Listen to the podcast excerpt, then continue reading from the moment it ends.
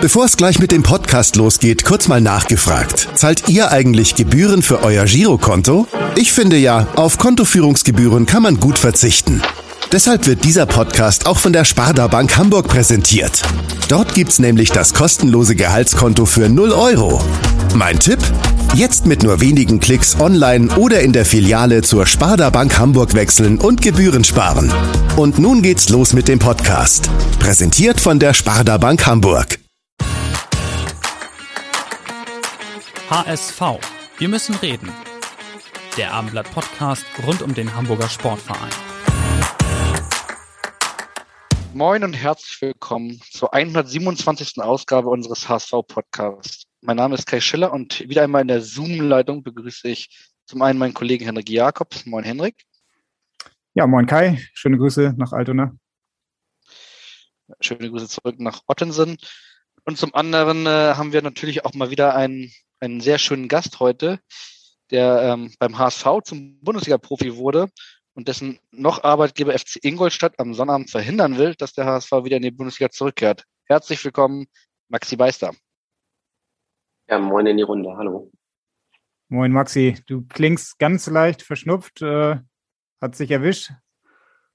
Äh, nee, ähm, erwischt hat es mich nicht, aber die Pollen hier unten in Bayern sind ein bisschen aggressiver äh, dieses Jahr und meine Pollenallergie macht mir gerade so ein bisschen zu schaffen und deswegen entschuldige ich vorab schon mal jeden Nieser oder jedes äh, komische Geräusch, was ich irgendwie von mir gebe, aber das ist alles heute nicht mit Absicht. Ja, deine Stimme klingt auf jeden Fall sehr, sehr podcast-tauglich. Ja, ja das, dann passt das ja. Genau. Normalerweise stellen wir auch unsere Gäste hier am Anfang durch einen Rap unseres HSV-Rappers Elvis vor. Den kennst du auch noch aus deiner HSV-Zeit. Der liegt leider auch noch flach, jetzt schon seit zwei Wochen und daher muss die Begrüßung leider ausfallen. Deswegen leider auch heute wieder ohne musikalisches Vorgeplänkel direkt rein ins Gespräch. Genau, wir wollen natürlich zum einen mit dir am Sonnabend ähm, das Spiel HSV in Ingolstadt, darüber wollen besprechen. Dann natürlich auch über den mittlerweile schon feststehenden Abstieg Ingolstadts, ähm, über den noch nicht feststehenden, aber noch immer möglichen HSV-Aufstieg und natürlich vor allem auch über deine Karriere, und äh, vielleicht auch die Karriere nach deiner Karriere. Was, was, wo sollen wir anfangen? Viel zu besprechen. Boah, du, ich habe Zeit mitgebracht, also von daher äh, bin ich ganz entspannt, bei welchem Thema wir auch immer anfangen. Äh, schieße einfach mal los. Dann, dann schieße ich einfach mal los und würde mal vorschlagen, wir fangen einfach mal mit der Aktualität an. Ich habe schon gesagt, am Wochenende äh, spielt ja nun mal Ingolstadt äh, gegen den HSV. Rechner, also Ingolstadt ist abgestiegen. Der HSV hofft noch auf den, auf den Aufstieg. Was für ein, was für ein Spiel erwartest du am Sonnabend? Hm, also, ja, grundsätzlich erwarte ich, glaube ich, schon, dass der HSV dieses Spiel gewinnen wird.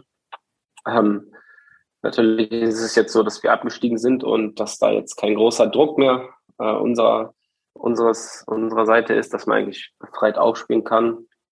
Und das könnte, glaube ich, für den HSV ein bisschen äh, der Kernpunkt sein, äh, dass dieses Spiel vielleicht etwas schwieriger wird als, als erwartet.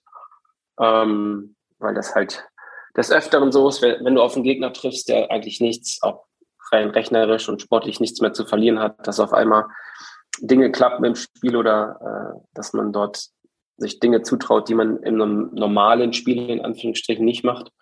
Und das könnte vielleicht das äh, äh, Schwierigste für den HSV werden, aber so ehrlich muss man sein, äh, ist der HSV natürlich der ganz klare Favorit in dem Spiel. Du selbst bist ja seit Winter gar nicht mehr bei den Profis jetzt direkt dabei, wurdest ähm, im Winter im Prinzip freigestellt. Wie hast du denn jetzt so die letzten Wochen verfolgt? Auch gerade das 2 zu 2 jetzt am Wochenende in Karlsruhe, als dann der Abstieg rechnerisch dann auch ähm, ja, offiziell wurde. Ähm, ja, also ich glaube schon, dass die Mannschaft immer gekämpft und versucht hat, sich gegen alle Widerstände zu wehren.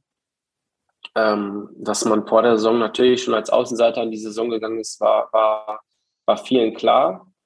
Ähm, äh, letzten Endes ist es jetzt, glaube ich, am 31. Spieltag gewesen oder was haben wir jetzt? Ja, den 31. Ne? Genau. Ja, und ähm, vielleicht etwas, etwas zu früh aber ich glaube, ähm, das ist, das ist am Ende, so muss man das auch sehen, dass es verdient war, weil man einfach nicht, nicht konstant genug war. Und ähm, ja, das äh, ist, ist, ist leider der, der Fakt, beziehungsweise es ist die Wahrheit. Und es ist schade, weil ich glaube, dass, ähm, dass man hier viel Potenzial hat als Verein. Und jetzt gilt es mal wieder, sich ab dem Sommer neu aufzustellen. Ja, die Saison ist für Ingolstadt nicht gut gelaufen. Für dich persönlich ist sie auch nicht gut gelaufen. Vielleicht kannst du einmal ganz kurz unseren Hörern erklären, ähm, wie bei dir überhaupt der Stand ist. Henrik hat es eben schon gesagt, du bist im Winter zusammen, ich glaube, mit drei Kollegen ähm, kann worden. Ähm, was heißt das? Äh, ja, das hast du eigentlich so ganz gut erklärt. Also meine Zeit ist am 30.06. hier vorbei. Dann trennen sich die Wege. Und ähm, das ist halt, ähm, ja, wie soll ich das erklären? Der Verein wollte im, im Winter schon bei einigen Personalplanungen Klarheit haben, ähm, weil im Winter auch schon zu erkennen war, dass es wahrscheinlich schwer werden wird. Und habe dann im Winter halt von einigen Spielern schon sich trennen wollen. Ähm, meine Vertragslage ist einfach der 30.06. Bis dahin bin ich angestellt. Und so lange bin ich halt auch noch hier. Und ja, mehr gibt es da eigentlich von meiner Seite aus dann auch nicht, nicht groß mehr was zu sagen. Und ähm, ja, das ist, das ist, wie gesagt, Stand der Dinge. Wie war das dann für dich? Hast du dich überhaupt jetzt so auch als Teil des Abstiegs gefühlt? Du hast ja die Hinrunde dann noch einige Partien gemacht, in der Rückrunde jetzt gar nicht mehr. Ähm, so ein Abstieg ist ja immer schmerzhaft. Wie war das jetzt für dich? Ähm, wie fühlte sich das an? Äh, ja, da ich in meiner Karriere eigentlich nur aufgestiegen bin, ähm, muss ich sagen, ist das so ein kleiner, kleiner, äh, wie sagt man, kleiner schwarzer Fleck auf, auf meiner weißen Bluse. Und ähm, ist natürlich irgendwo nicht schön, ganz klar, aber auch ich bin abgestiegen, das ist natürlich Fakt. Also ich werde mich jetzt da nicht irgendwie rausnehmen und sagen, naja, ich wurde ja irgendwie nicht mehr berücksichtigt. So von daher ist es auch nicht mein Abstieg. Ich bin genauso Teil der Mannschaft gewesen. Und auch für mich ist es ein Abstieg der erste. Es ist zwar nicht schön, das gebe ich ehrlich und offen zu, weil eigentlich habe ich äh, in den Mannschaften, wo ich gespielt habe, immer Erfolg gehabt. Und ähm, ja, aber auch das nehme ich äh, in meiner Karriere so mit als Erfahrung und ähm, ja, schaue dann einfach, wie es dann ab dem 1.7. für mich weitergeht. Es war ja Dietmar Beiersdorfer, der. Erlaubt uns mal noch eine Nachfrage. Jetzt hat Kai gerade dazwischen geredet. Ähm, ich, ich rede noch mal ein bisschen weiter. Dietmar Beiersdorfer ist ja der Geschäftsführer in Ingolstadt. Den kennst du ja auch noch aus deiner eigenen HSV-Zeit. War er es dann, der dich im Winter zur Seite genommen hat und dir gesagt hat, ähm, dass es für dich dann nicht mehr weitergeht? Oder wie, wie lief das? Kannst du dazu was sagen? Mm, nee, also ich, was heißt, ich glaube, das ist ja immer dann eine Entscheidung von mehreren Personen, wer sie dann am Ende getroffen hat, das weiß ich gar nicht. Sie wurde mir dann mitgeteilt und das habe ich ganz sportlich hingenommen. Ich war da auch, um ehrlich, also ehrlich zu sein, nicht groß nachtragend, sondern weiß auch mittlerweile, wie das Ganze funktioniert, das Geschäft und ähm, bin da jetzt auch nicht irgendwie in einem Groll oder so äh, aus, aus dem, aus dem äh, Büro raus, sondern habe das sportlich genommen, habe die Entscheidung akzeptiert und wer am Ende dann diese Entscheidung getroffen hat, das kann ich im Detail gar nicht, das kann ich gar nicht sagen. Das sagst du jetzt so sechs Monate später ohne Groll, das, das ist gut, dass das, das an diesem Tag, also was, was, was fühlt man da? Ist man Fußballprofi und, und kann das total schnell abhaken? Ähm, oder macht man sich dann schon seine, seine Gedanken, weil das ist ja wahrscheinlich kein schöner Moment. Hm, nee, natürlich ist es kein schöner Moment und ich glaube auch, dass ich ähm, auch sportlich noch hätte helfen können. Ähm, dass ich, da bin ich mir ziemlich sicher. Ähm, zumal ich am Ende der Hinrunde langsam in den Rhythmus gekommen bin. Und ähm, aber wie ich gerade schon sagte, es ist Teil des Geschäfts. Die Dinge kennen sich in, zum Positiven wie zum Negativen immer relativ schnell drehen. Und ähm, für mich war aber auch ziemlich schnell klar, dass ich mich gar nicht irgendwie groß an dem Ganzen aufhänge, sondern versuche mich einfach ähm, vorzubereiten für neue Aufgaben ab, ab dem Sommer. Jetzt ist ja ähm, letztes Jahr der Aufstieg mit Ingolstadt einer der Höhepunkte gewesen in deiner Karriere. Du hast schon gesagt, es waren einige Aufstiege dabei. Ich erinnere mich vor allem 2012, der Aufstieg mit Fortuna Düsseldorf. Natürlich gab es aber auch äh, Tiefen in deiner Karriere. Da fällt einem natürlich sofort deine schlimme Knie Knieverletzung damals im HSV-Trainingslager von Abu Dhabi ein. Darüber werden wir natürlich auch später nochmal sprechen. So diese, diese Extreme im Profifußballer, äh, im Profifußball, kann man dadurch auch sagen, dass dieser Profifußball an sich irgendwie einerseits ein wunderschöner Beruf ist, aber auch gleichzeitig irgendwie hart und immer wieder auch schmerzhaft? Ähm, ja, also klar. Ähm, ich habe echt schon viele Höhen und Tiefen erlebt in meiner Karriere. Das, ähm, das kann ich kann ich verneinen. Ähm, habe schon echt kuriose Dinge da auch miterlebt, auch die ganzen Relegationen mit dem mit dem äh, Vorkommnissen gegen Berlin in Düsseldorf, mit dem Spiel in Karlsruhe, ähm, den Aufstieg mit Oerding. Ähm, da waren schon echt viele Dinge so, ähm, die einen geprägt haben. Und ich glaube schon, ähm, mh, hm, ja, wie soll ich das erklären? Also so eine Fußballerkarriere, da, ne, das ist irgendwo schon Fluch und Segen. Ich glaube, wenn man ehrlich zueinander ist, ist es mehr Segen als Fluch, weil es ein prädestinierter Job ist. Es ist eine, es ist nichts Selbstverständliches und es gibt einfach so ein Stück weit Dinge, die muss man mitnehmen und akzeptieren für sich. Ähm, ich finde das Argument zu sagen, ja, man wird ja gut bezahlt, deswegen sollte man auch immer schön freundlich und den Mund halten, finde ich ein bisschen platt. Ähm, weil am Ende sind es ja auch die Fußballer oder die Sportdirektoren oder die Trainer, die die Köpfe dafür hinhalten. Ähm, aber im Großen und Ganzen ähm, würde ich jetzt so sagen, dass ich schon froh bin, dass ich Fußballprofi war und dass es mir extrem viel also bis zum jetzigen Zeitpunkt, dass es mir extrem viel äh, Lebenserfahrung mitgegeben hat, dass ich natürlich auch vom Sport profitiert habe, keine Frage. Ähm, so von daher glaube ich, jeder, der Profi, Fußballprofi werden will und die Chance hat, sollte es versuchen und alles dafür tun. Also das würde ich gar nicht irgendwie verneinen, sondern ähm, am Ende werden es sowieso nur ein ganz, ganz kleiner Bruchteil von denen, die es versuchen. Aber wenn man diese Chance hat, sollte man sie versuchen, so lange wahrzunehmen, wie es am Ende geht. Den schönen und den Schattenseiten des Profifußballs passt auch ehrlicherweise sehr gut unsere erste eingespielte Frage und die kommt von keinem geringeren als von deinem Papa. Oh. Moin Maxi, hier ist der Papa, der nun mal auf diesem Weg auch wieder was loswerden will. Ich habe ja nun deine Karriere beginnend mit vier, fünf Jahren bis heute ständig begleitet. Mich interessiert jetzt mal ganz einfach, du hast ja auch das Fußballgeschäft kennenlernen dürfen und äh, sehr, sehr oft ist es leider nicht unbedingt ein Honigschlecken gewesen. Es ist schon teilweise sehr schäbig, wie das da läuft.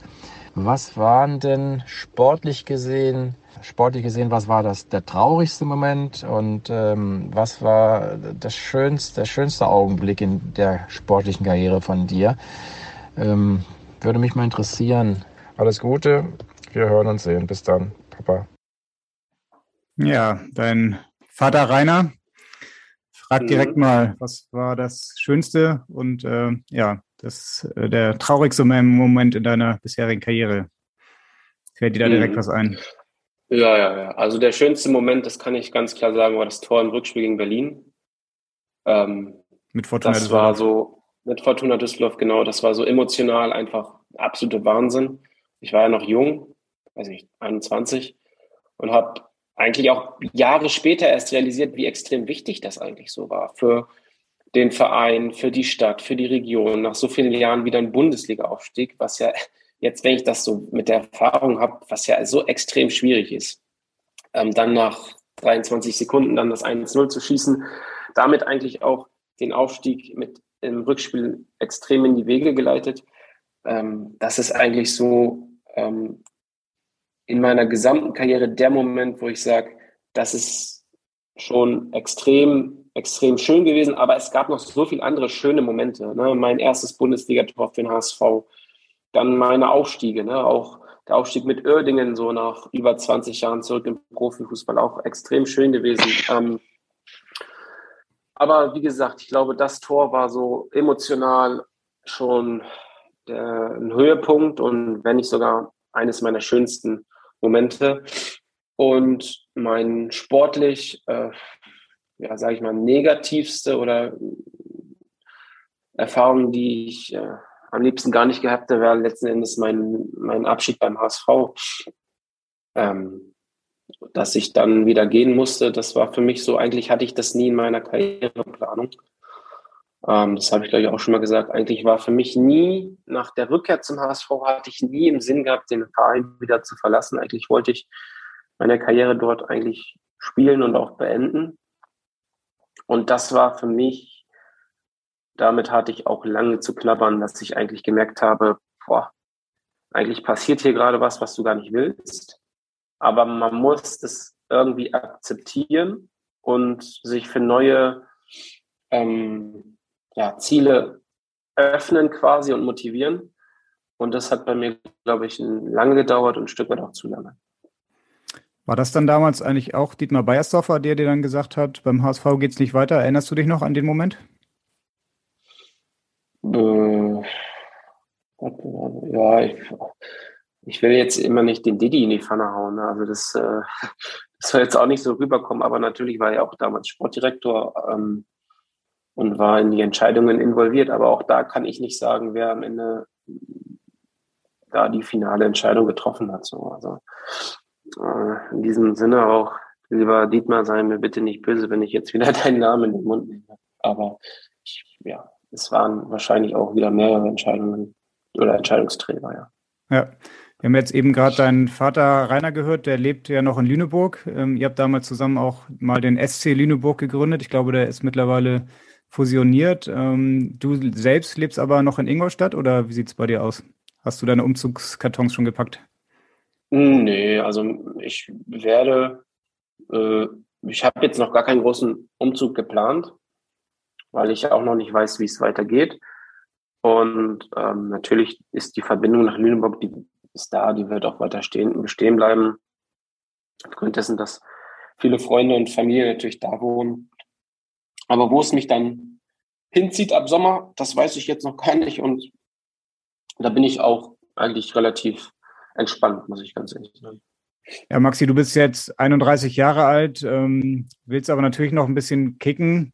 Ähm, ein Spieler, der als einziger noch aus deiner HSV-Zeit beim HSV übrig geblieben ist, der hätte da nochmal eine Frage an dich. Und ähm, ja, er erinnert sich noch ganz gut, dass du auch damals immer schon aktiv warst. Und äh, ja, wir hören mal, was er zu sagen hat. Hey Maxi, hier ist der Tom Mickel. Ähm, ich habe auch eine Frage an dich. Und zwar bist du ja nicht nur Fußballprofi, sondern relativ früh auch ins Unternehmerdasein eingestiegen. Und da würde mich interessieren, was eigentlich mit deinem Snacks Cup passiert ist, wie es da weitergelaufen ist. Ganz liebe Grüße, Maxi. Hau rein und viel Spaß. Ja, liebe Grüße ja. von Tom Mickel. Noch immer beim HSV. Ja, das ist ja, noch immer beim HSV. Äh, der hält die Fahne hoch für alle, die damals noch da waren. Ähm, ja, der Stacks Cup. Ähm, das ist eine äh, gute Frage. Und zwar ist es eigentlich so gewesen, wir waren viel am Tun und am Machen. Und als dann die Pandemie kam, haben sich dann auch in gewissen Dingen, äh natürlich hat sich vieles verändert. Und unter anderem ist es auch so, dass in der, äh, wie sagt man, in der Produktionsbranche ähm, viele Dinge natürlich zum Stocken kamen, sowohl auch bei Events und Veranstaltungen. Und ähm, es ist leider so, dass wir dieses Thema aktuell gestoppt haben, weil wir gemerkt haben, dass wir ähm, ein Produkt entwickeln müssen, was natürlich nachhaltig ist.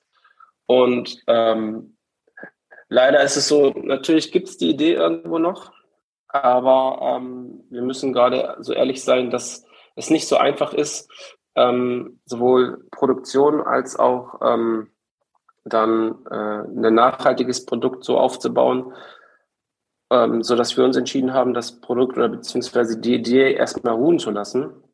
Ähm, was aber nicht heißt, dass wir es in der nächsten Zukunft nochmal angehen werden, sobald sich irgendwann dann auch wieder, sage ich mal, gerade was dieses Pandemie-Thema anbetrifft und man auch ähm, weiß, wie es gerade so mit diesem grünen Fingerabdruck dann auf sich hat in Zukunft. Ich meine, da sind schon gewisse Dinge klar, aber aktuell ist es noch so, dass dort sich viel verändert und dass auch viele Produktionsstätten gerade noch nicht so flexibel sind, wie wir es gerne hätten.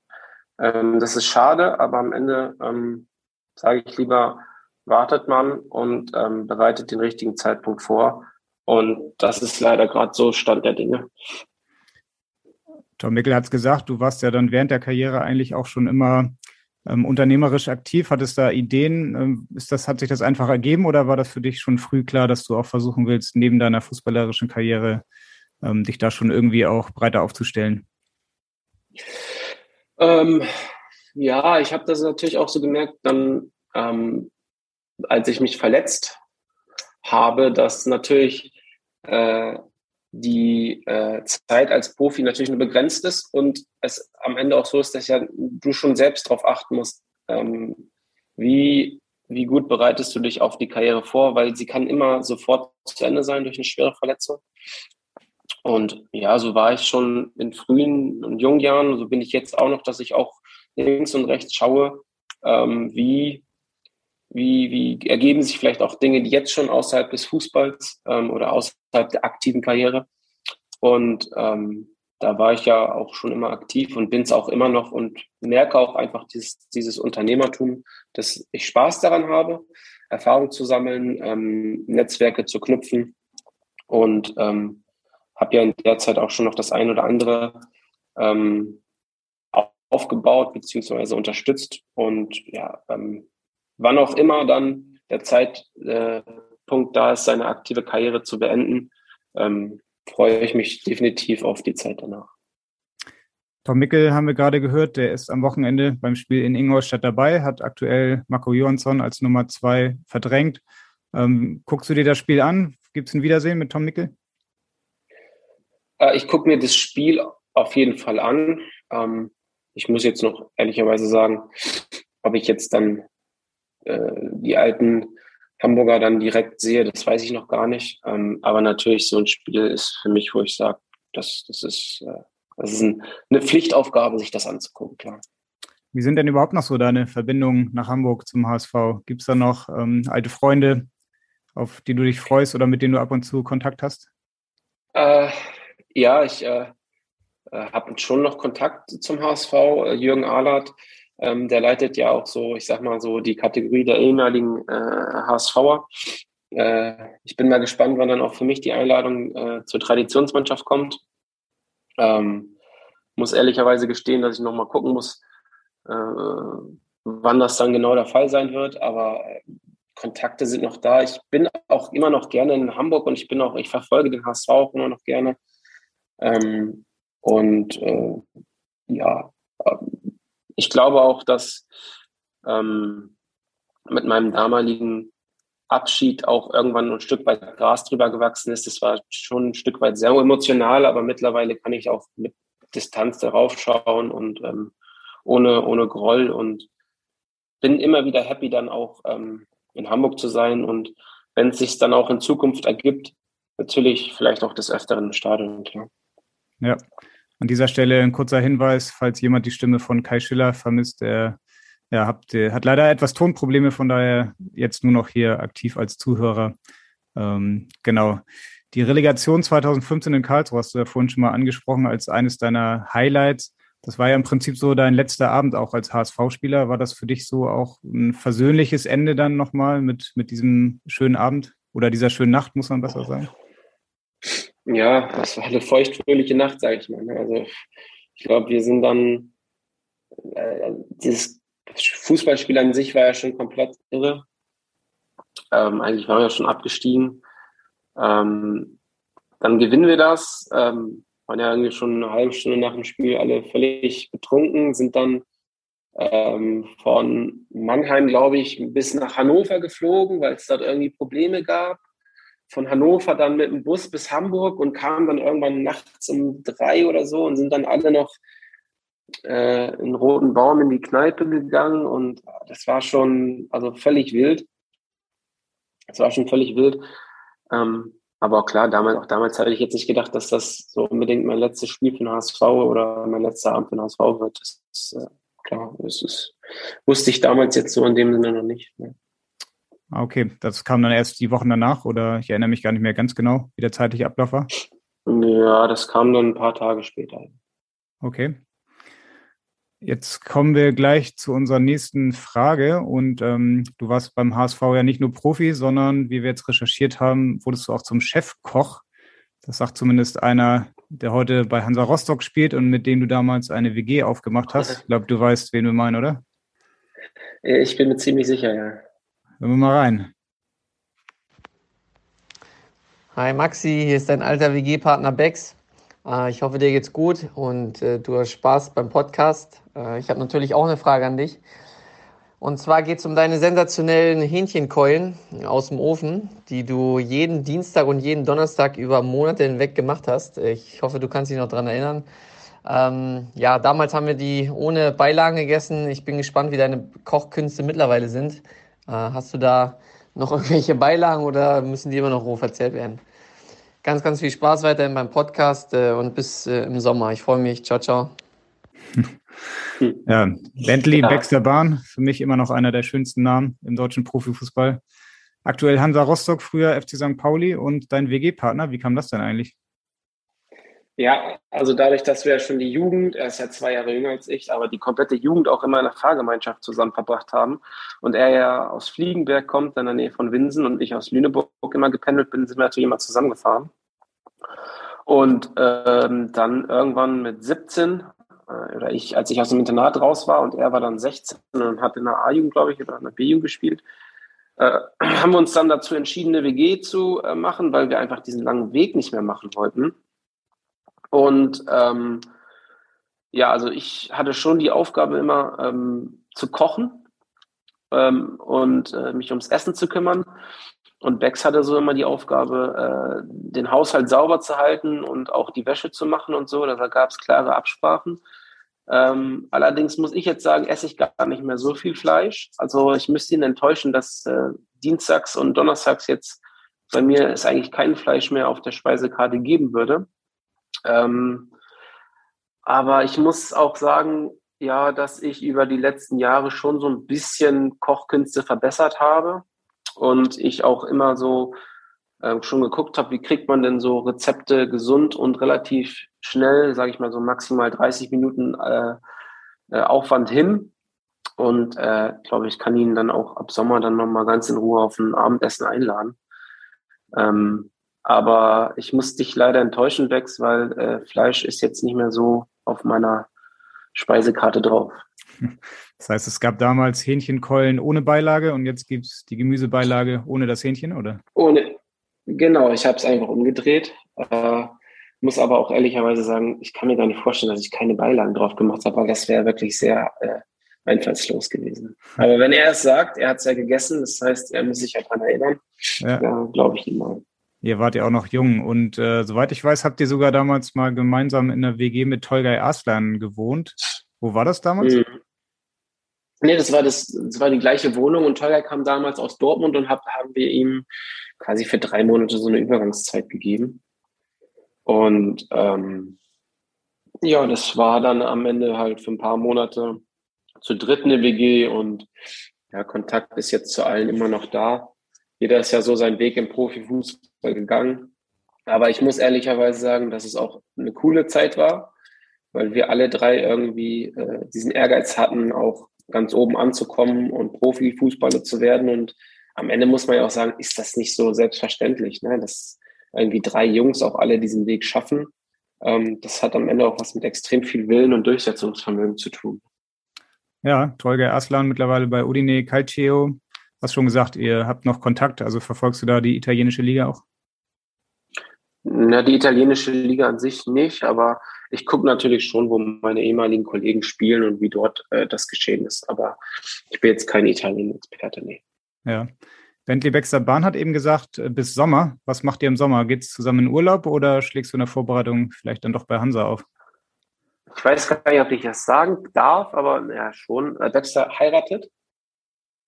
Und da gibt es natürlich die große Feier im Sommer. Und da bin ich natürlich auch eingeladen und werde vor Ort sein, klar. Ah, sehr schön. Falls es bis jetzt noch geheim war. Ähm, ja, ich jetzt, jetzt glaube nicht, Welt. aber vielleicht sind einige dabei, die nicht eingeladen wurden und sind nun sauer. Das kann natürlich auch sein, aber okay. tut es mir leid. Ja. Und in Hamburg oder Rostock oder wo, wo geht's Rostock, hin? ja. In, in Rostock, ja. ja. Bentley Baxter Am Strand hoffentlich. ja. Er hat übrigens noch eine zweite Frage an dich und äh, oh. die spiele ich kurz nochmal ab. Du weißt ja, wir haben stundenlang die Serie Prison Break äh, inhaliert.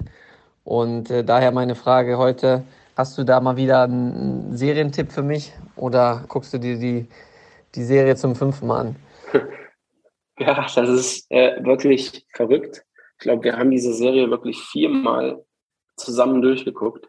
Also eigentlich völliger Wahnsinn, weil es total sinnlos ist. Wie viele Staffeln ähm, Ich glaube, es gibt acht Staffeln mit, mit vier Folgen und ich glaube, eine Folge dauert immer so mindestens eine Stunde oder so.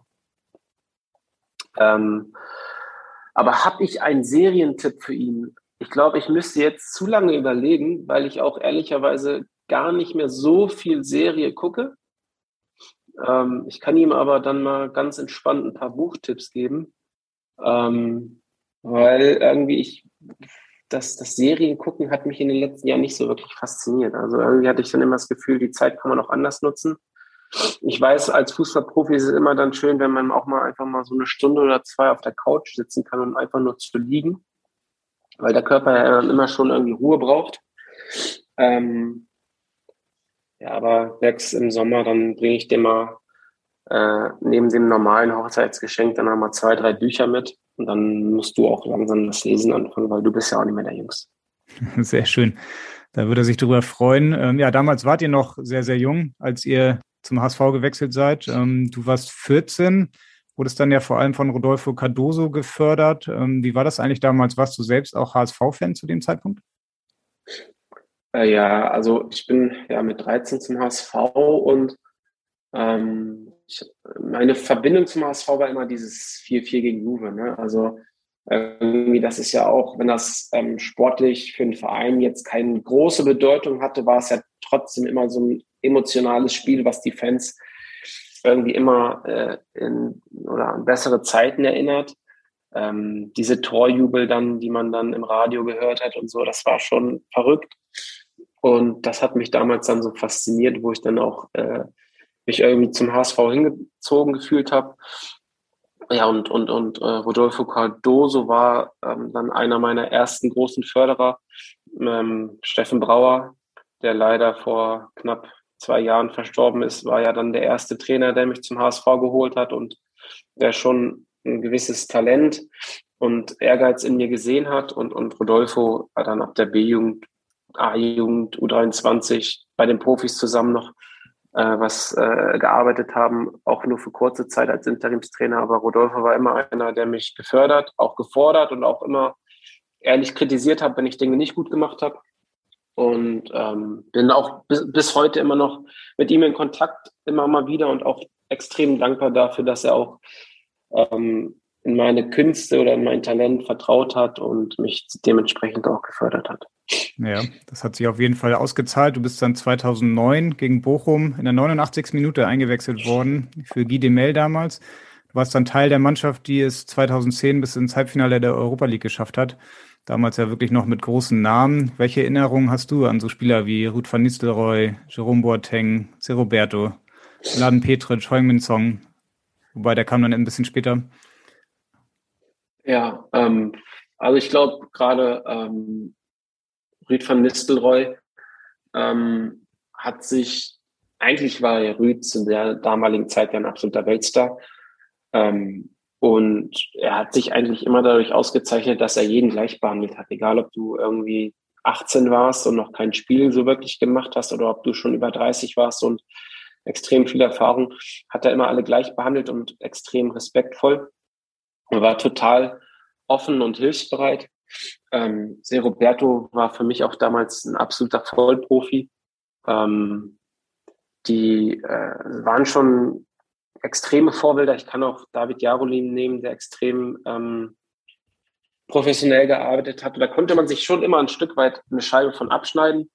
Ähm, Frank Rost war natürlich auch ein Beispiel, ich sag mal, aus der alten Schule, wo man teilweise wirklich Respekt hat, äh, aber der das auch ähm, honoriert hat, wenn die Leute ähm, für, für die Mannschaft gearbeitet haben.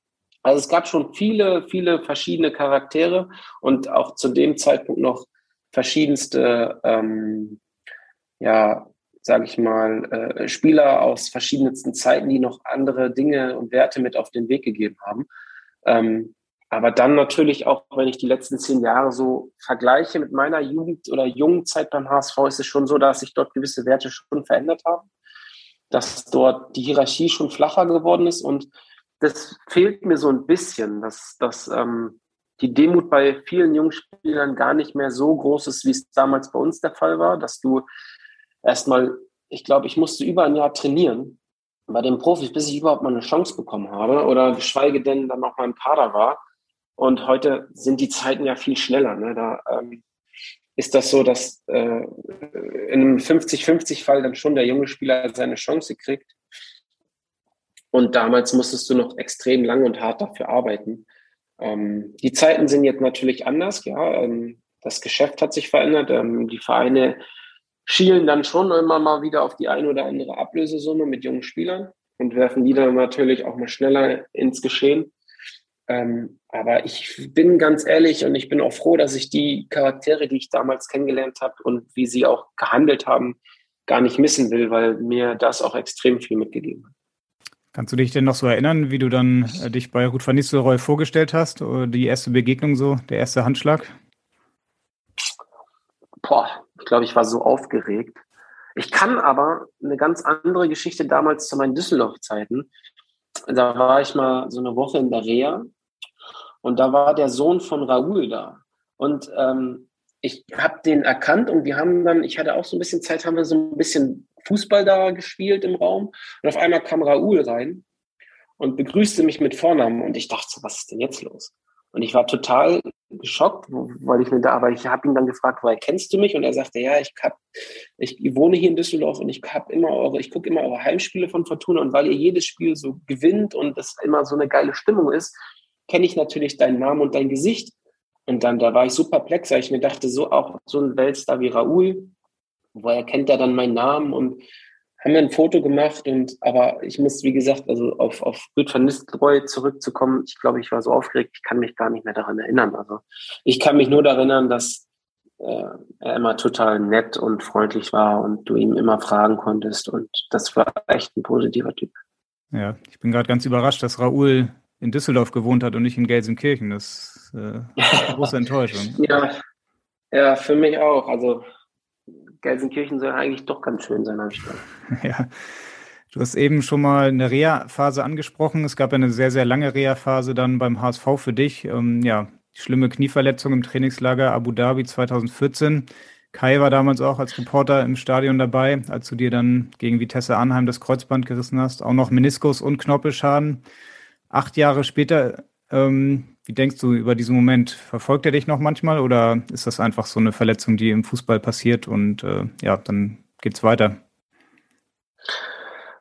Ja, ich, das ist natürlich schwierig zu beantworten. Ich glaube schon, wenn ich mich nicht verletzt hätte, dann hätte ich eine andere Karriere gespielt, klar.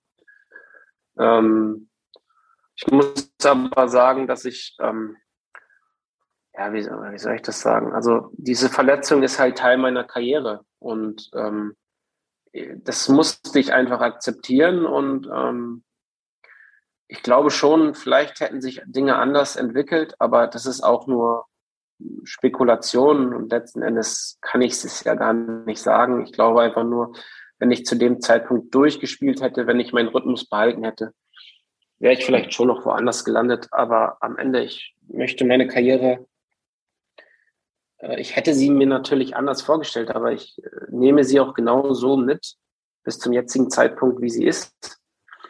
Ähm, weil ich glaube, ich habe viel mehr durch den Fußball für das normale Leben oder kann ich fürs normale Leben mitnehmen als, als für die Karriere an sich, für so eine Fußballkarriere. Und deswegen bin ich genau froh, dass gewisse Dinge so abgelaufen sind, weil sie mir viel, viel Dinge aufgezeigt haben. Und deswegen bin ich dort gar nicht nachtragend, oder nachtragend ist das falsche Wort, aber will ich mir gar nicht so auf die Frage stellen, ja, was wäre denn?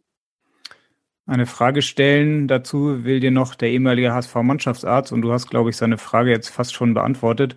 Aber wir hören jetzt nochmal Philipp Katalalen, was er von dir noch wissen will.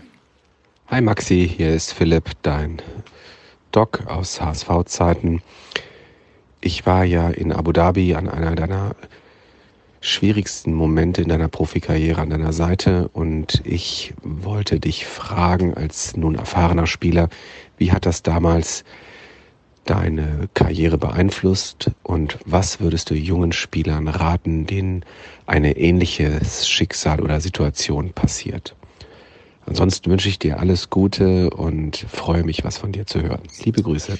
Ja, ähm, ja, da gibt's, also klar, ähm, ich glaube, wenn du in jungen Jahren dich verletzt, hast du ähm, noch Zeit, um dich wieder quasi zurückzukämpfen. Ich sage mal jetzt so, irgendwie, wenn du jetzt 30 bist und hast so eine schwere Verletzung und so, wird es natürlich schwierig. Ähm, nur ich glaube, wenn man sich verletzt, ist es auch immer ein Stück weit wichtig, also nicht, nicht zu hetzen in der Reha. Ne? Also das, das ist natürlich schwierig, weil die Vereine natürlich wollen, dass die Spieler relativ schnell wieder zurückkommen und dass, äh, dass da nicht so viel Ausfallzeit ist. Nur ich glaube einfach, das Wichtigste ist, dass du einfach ähm, dich schnell erholst und auch schnell wieder gesund wirst. Und wenn das mal drei, vier Wochen länger dauert bei so einer langen oder schwierigen Verletzung, dann muss man das auch mit Geduld nehmen. Und vor allen Dingen ähm, ich glaube, ich, ich, möchte nicht, dass das falsch verstanden wird, aber ich glaube, dass man in seinen Körper über eine lange Karriere schon den einen oder anderen Euro, da wir ja auch gut verdienen, mehr investieren sollte, als vielleicht irgendwie in eine Uhr, in eine Tasche oder in einen neuen Sportwagen. Und die Erfahrung, die ich auch machen konnte, war einfach, dass es immer wichtig ist, ähm, extra Einheiten zu machen, präventiv zu arbeiten, auch das Geld, was man gut verdient, in seinen Körper zu investieren, um auch langfristig eine längere Karriere, vielleicht nochmal zwei, drei, vielleicht vier Jahre länger zu spielen als andere. Ich glaube, das ist, was viele noch nicht so wirklich verstanden haben. Und das ist eigentlich auch das, was ich aus der ähm, Verletzung noch mitgenommen habe. Das heißt, du hast damals dann auch etwas zu früh angefangen danach wieder oder ähm, wie war das? Boah, nee. Ich glaube, ich habe einfach gemerkt, ähm, ähm, ich habe teilweise einfach zu schlampig gearbeitet dann.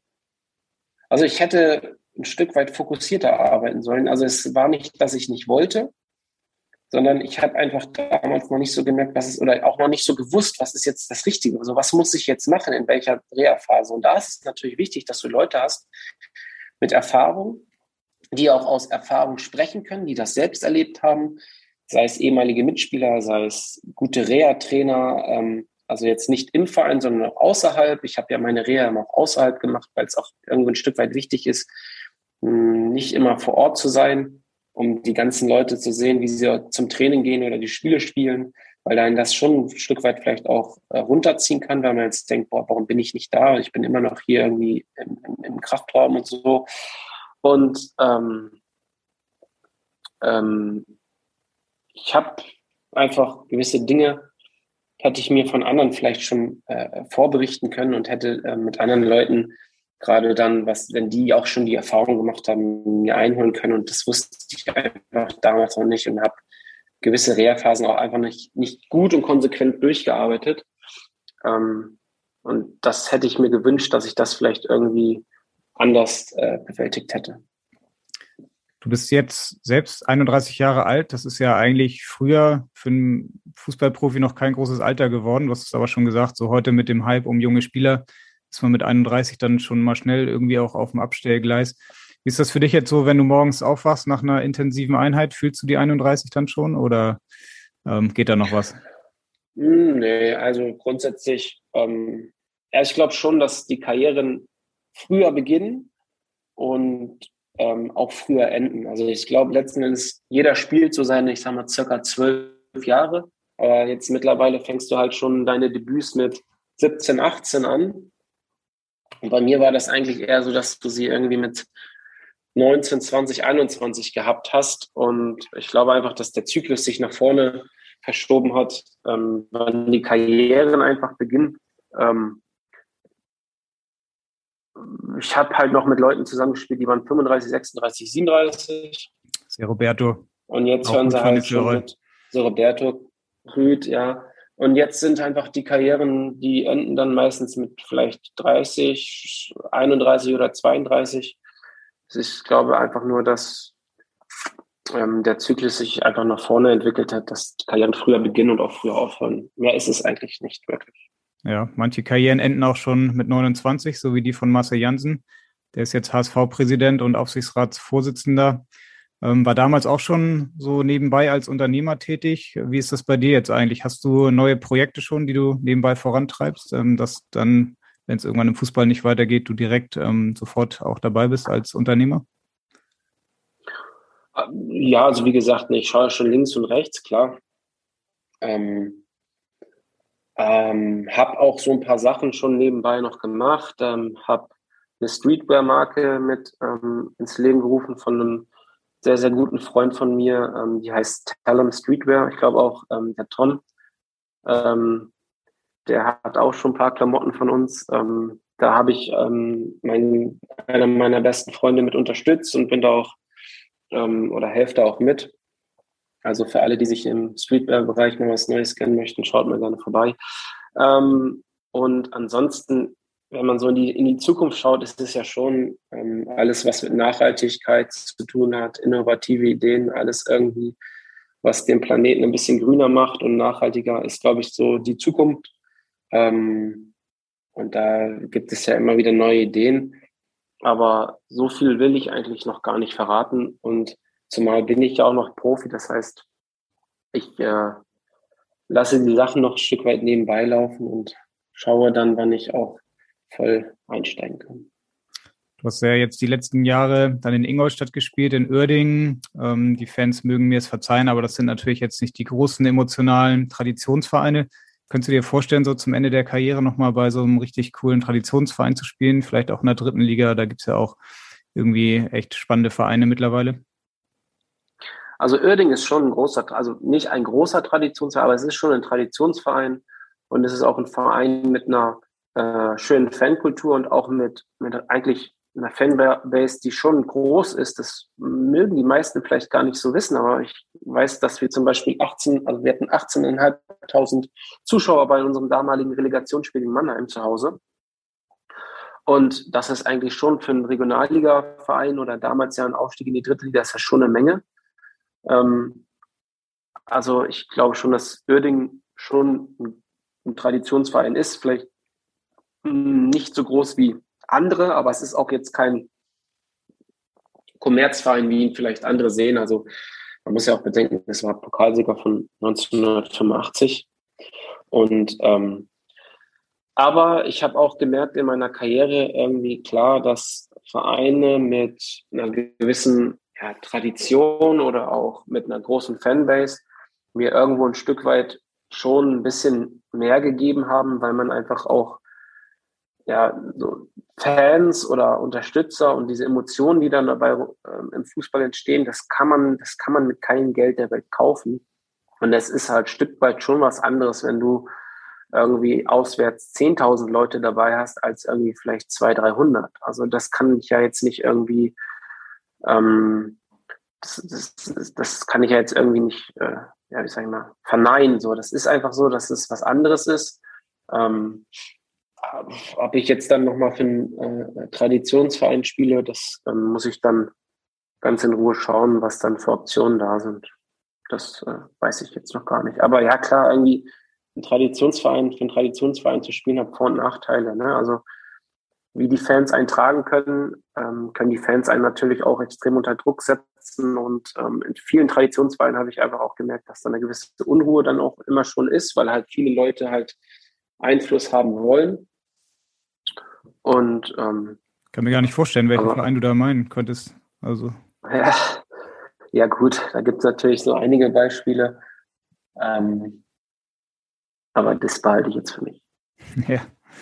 Wie sieht es mit dem Ausland aus? Wäre das nochmal irgendwie eine Option, so fürs Ende der Karriere, nochmal irgendwo im europäischen oder ja, vielleicht auch sogar außerhalb Europas zu spielen? Äh, also ja, klar, wenn die Voraussetzungen da sind und äh, wenn der Körper mitmacht und wenn es irgendwie was da ist, wo ich sage, das ähm, ist irgendwie nochmal reizvoll, warum nicht? Doch, klar. Bevor wir jetzt zu weit nach vorne blicken, wollen wir jetzt noch mal einmal zum Abschluss ähm, zurückblicken. Jetzt müssen wir langsam zum Ende kommen und das tun wir mit unserer Abschlussrubrik. Meine Top 3. Meine Top 3 heißt die Rubrik und ähm, ja, du hast schon mal von dem ein oder anderen Tor heute gesprochen und äh, da du als Stürmer mit deinem linken Fuß viele schöne Tore geschossen hast, dachten wir uns, dass wir dich zum Abschluss nochmal nach deinen drei schönsten Toren der Karriere befragen. Eins war mit Sicherheit schon dabei, damals das Tor mit Düsseldorf gegen Hertha. Ja, da jetzt das Spiel HSV gegen Ingolstadt ansteht, vielleicht fallen dir noch ja, zu den beiden Vereinen jeweils ein Tor ein.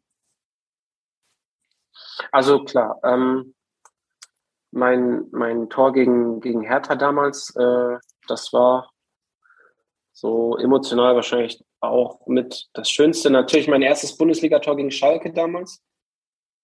Zu Hause im Volkspark vor der Nordkurve. Das war auch Wahnsinn.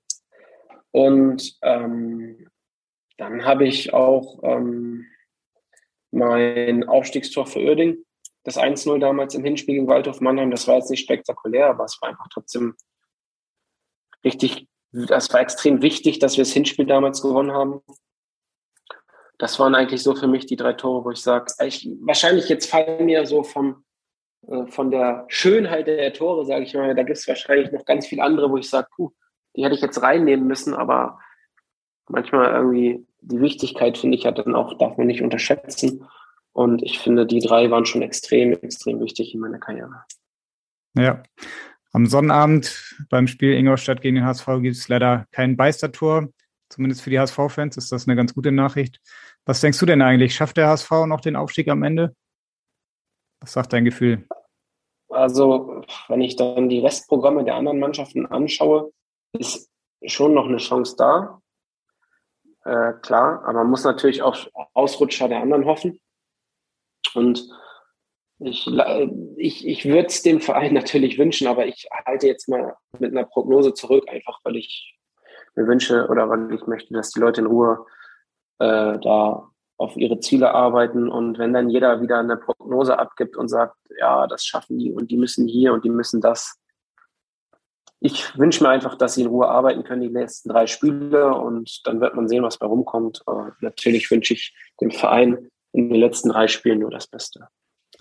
Damit es dann am letzten Spieltag auch klappt, solltest du vielleicht nochmal dann mit Bentley Baxter Bahn sprechen. Der spielt ja für Rostock und dann spielt der HSV in Rostock am letzten Spieltag.